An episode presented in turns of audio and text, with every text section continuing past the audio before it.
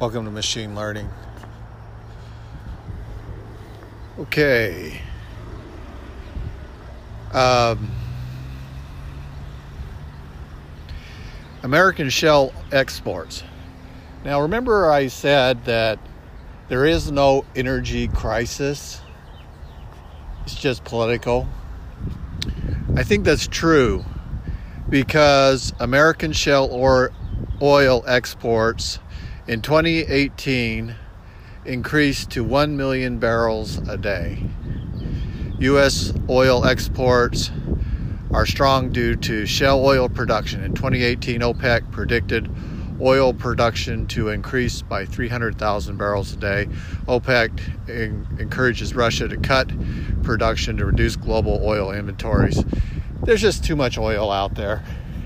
Basically, um, OPEC's asking to cut back on the oil production from Russia so there's not excess oil, so they can keep the oil prices up.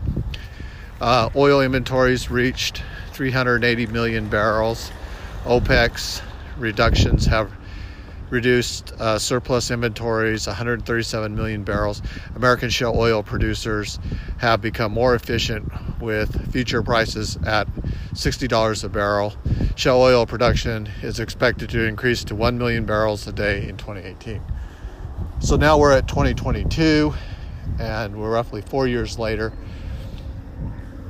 Shale oil production continues to be um, a major factor in energy. And there's going to be massive surplus of oil if there isn't already. Um, and that's due to the fact that you have natural gas production from shale and they can easily convert from natural gas production to shale oil production. Once they do the shale oil production, then that, that's going to increase the um, uh, oil surpluses.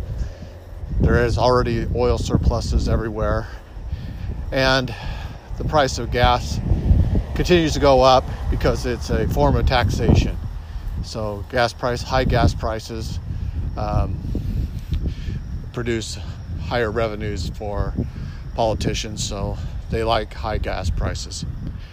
Kills the economy, but at the same time, it's like the golden goose paradox. You're, you look at the golden goose and and it's producing golden eggs, doing really well. That's Trump administration. Then uh, you come along with uh, the next administration, and they kill the golden goose. The economy cannot survive under high energy prices, and so you have high inflation. All right. Japan's future is a hydrogen society.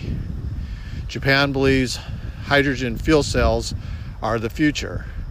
40,000 hydrogen powered cars will be on the roads by 2020 and 200,000 by 2025 and 800,000 by 2030. So Japan's going to produce that.